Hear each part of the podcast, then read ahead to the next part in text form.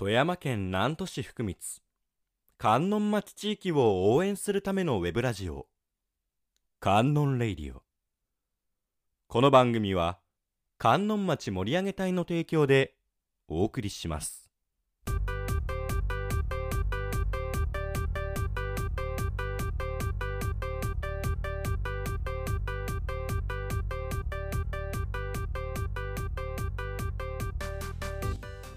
皆さんこんにちは。パーソナリティの竹中克之です。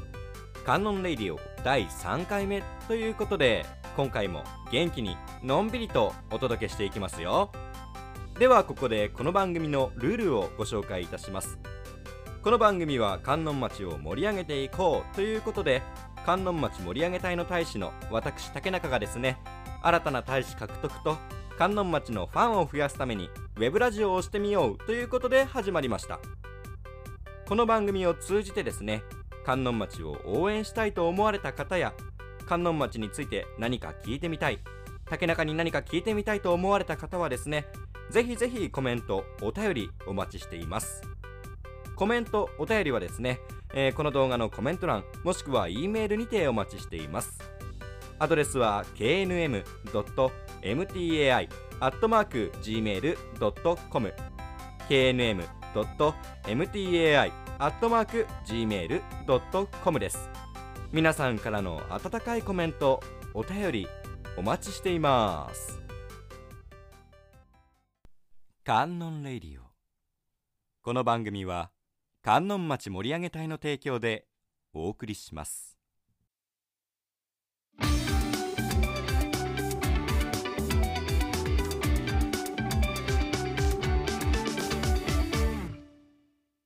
ではここでですね番組に届いたお便りのご紹介をさせていただきます。ペンネームアクネの阿部ちゃんさんからいただきました。ありがとうございます。クラブハウスボイシーなど新しい音声オンラインメディアが出てきている中誕生したラジオ完成度の高い観音レディオ。地域をメジャー感持って伝えているグローカルの実践をしていてリスペクトします。形を大切に中身は柔軟にミクロにマクロに羽ばたいてくだされといったお便りを鹿児島の阿久根市よりいただきました。力強い声援ありがとうございます。いやーこんなに褒めていただいて本当恥ずかしいんですけどもいやこれからも頑張っていきますのでぜひぜひご視聴よろしくお願いします。さてさて鹿児島からのお便りということで僕も鹿児島には一度行ったことがあるんですけども残念ながら阿久根市は訪れたことがなくてですねただアクネの大石酒造さんの芋焼酎がほんと大好きで大ファンなんですよ。特に古代製法の兜釜で蒸留された芋焼酎が大好きでいつも歴史のロマンを感じながら味わっています。このラジオをお聴きの皆さんも見かけられたらぜひぜひ飲んでみてください。ほんと美味しいのでおすすめです。以上お便りのコーナーでした。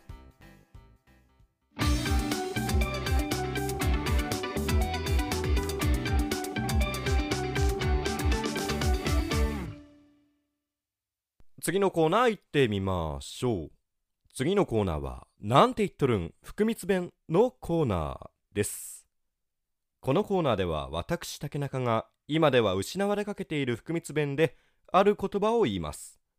その言葉が何を表しているのか寸劇を交えてご紹介していくコーナーです。それでは行きましょう。ああ今日ぬくいね。ほんまやね。昨日は雪降ってたんにね。こんなにぬくくなると思ってないから、厚着してきたわ。暑いわはい。ということで、今日の言葉は、ぬくいでした。ぬくいは標準語に直すと、あったかいみたいなニュアンスで使われています。これはですね、私調べによると、結構どんな世代でも使いますね。お風呂でもあーぬくいわなんて独り言を言ったりしてふとぬくいっていう言葉が口をついてしまいます。はい。というようにこのコーナーではえ毎回今では使われないっていうか失われかけている福光弁をご紹介したいと思います。ということで以上なんて言っとるん？福光弁のコーナーでした。はい。続いてのコーナーに移りたいと思います。次のコーナーは新コーナー。一緒に歩こう観音町のコーナーです。このコーナーでは観音町ってどんなところなの？といったリスナーの皆さんの声にお答えして私竹中が観音町の街並みをレポートします。声だけでお届けしますので、えどんな街並みなのかを想像しながら散歩を楽しんでください。さて今回散歩する場所は観音町大通りです。それでは皆さんを観音町へとご招待いたします。富山県南砺市福光観音町。観音町はサッカーコートよりちょっと大きいくらいの町です。メインストリートは幅10メートルの道が100メートル。東西に走っています。ちょうどオリンピックの100メートル競技のフィールドを想像してみてください。その両脇に飲食店が並び前には等間隔に背丈よりも高い石の灯籠が立っています。それでは観音町大通りと呼ばれるこの道を西から歩いていきましょう。西側の行き止まりは石垣の上にお稲荷山があります。階段を上ると赤い大きな鳥居が観音町を見守るように立っています。鳥居をくぐって左側に本殿があります。このお稲荷さんは大正時代に京都の伏見稲荷大社の御分霊を勘定したものでその当時の写真が今でも公民館に残っており多くの人に歓迎されている様子がわかります。お参りをして階段を降りた左側には稲荷屋さんがあります。ここはタバコやアイスなどを売っている観音町の駄菓子屋さんで優しいおばちゃんが笑顔で迎えてくれます。灯籠は夕方になると火が灯りとても幻想的な雰囲気に通り全体が包まれます。東の端は一級河川の小矢部川の河原です。ちょうど桜が満開なので灯籠が並ぶ道の向こうにライトアップされた桜が見えまるで絵画のように美しい風景が見られます。観音町大通りはその昔末広町と呼ばれていました。現在は閉まっているお店もありますが昭和レトロの建物と明治の頃から戦後まで遊郭だった建物が混在しているので歩いていてとても不思議な感じがする通りです。遊郭だった建物は1階に格子戸2階は一面ガラス窓屋根には小さなシャチホコがついているような立派な瓦屋根でお屋敷は木の塀で囲まれており中の様子は外からわからない作りとなっています。観音町大通りには3軒くらいそのようなお屋敷が残っており河原の手前に現在も料理旅館として営業している有形文化財小風楼があります。その小風楼の前に車巡り歌の石碑や観音町の歴史を紹介する看板があります。ゆっくり読んでみてください。おやあっという間に100メートルの大通りを歩いてしまいました。雄大な小矢部川と千本桜が本当に綺麗ですね。下に見える小矢部川の河原には手入れされた花壇が続いています。さて次回は小矢部川の河原に降りてみましょう。はいというようにこのコーナーでは、えー、皆さんと一緒に観音町を歩いていきたいなと思っていますのでこれからもぜひぜひお楽しみに。以上一緒に歩こう観音町のコーナーでした。観音レディオ。この番組は観音町盛り上げ隊の提供でお送りします。はい次のコーナーに移ります。次のコーナーは一緒に盛り上げよう観音町のコーナーですこのコーナーでは観音町を一緒に盛り上げてくれる応援してくれるアーティストの大使の皆さんの曲をご紹介していくコーナーです、えー、今回もですねいわしピクニックさんをご紹介させていただきます。今回お聴きいただく曲はさよならと一緒にありがとうです。この曲は春にぴったりの曲で春といえば旅立ちの季節ということでこの曲を選びました。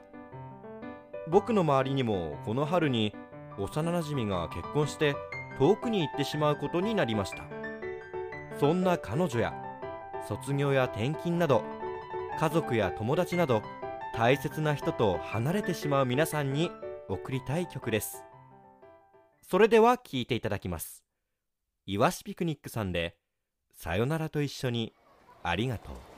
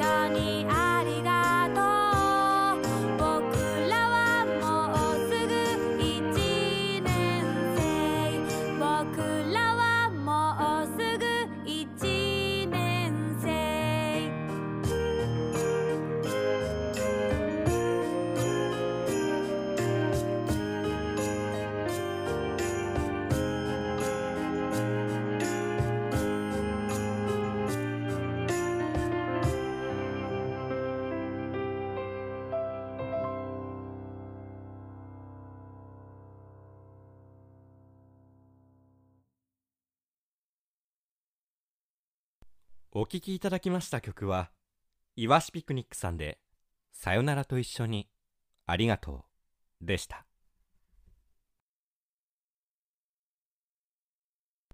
観音レディオ。この番組は、観音町盛り上げ隊の提供でお送りします。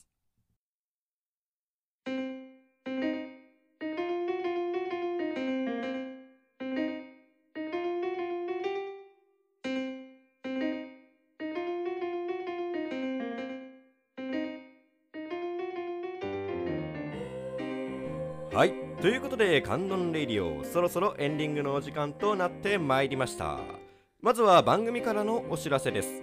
この番組では皆さんからのコメントお便りを通じて番組を盛り上げていけたらなと思っていますのでコメントお便りお待ちしています、えー、今回はアロマアロハさんにコメントをいただきました。ありがとうございます。また楽しみにしてますのでぜひぜひ送ってください。なおコメントお便りはですねこの動画のコメント欄もしくは E メールにてお待ちしています。アドレスは knm.mtai.gmail.com knm.mtai.gmail.com です。皆さんからの温かいコメントお便りお待ちしています。そして観音町の最新情報につきましては観音町盛り上げ隊の公式ホームページがありますのでそちらも合わせてチェックしてください。多分このラジオの次回予告なども載ってると思われます。次に観音町盛り上げ隊からのお知らせです。現在観音町盛り上げ隊ではポストカードを制作しています。無料で配布していますのでご希望の方はご連絡ください。また観音町の写真をポストカードにしてほしいわという方の写真も、えー、募集しておりますのでどしどしご連絡お待ちしております。はい。ということで今日も元気にのんびりとやってまいりました観音レイディオ。先ほども取り上げましたが春といえば別れの季節。そして出会いの季節ですよね。えー、リスナーの皆さんの中にもどこか新しい環境で頑張らなければならない人もいると思います。どこか遠くで頑張ってちょっと頑張りすぎたなと思われた方がいればぜひ一度観音町を訪れてみてください、えー、特に春は本当におすすめです。小矢部川の両岸には千本桜が咲きライトアップが幻想的ですよ。そしてどこかノスタルジックな雰囲気のする街並みやお店。そして温かい人たちがおかえりと迎えてくれて心の疲れを癒してくれることでしょう。以上観音レイディオ。お相手は竹中克之でした。次回もお楽しみに。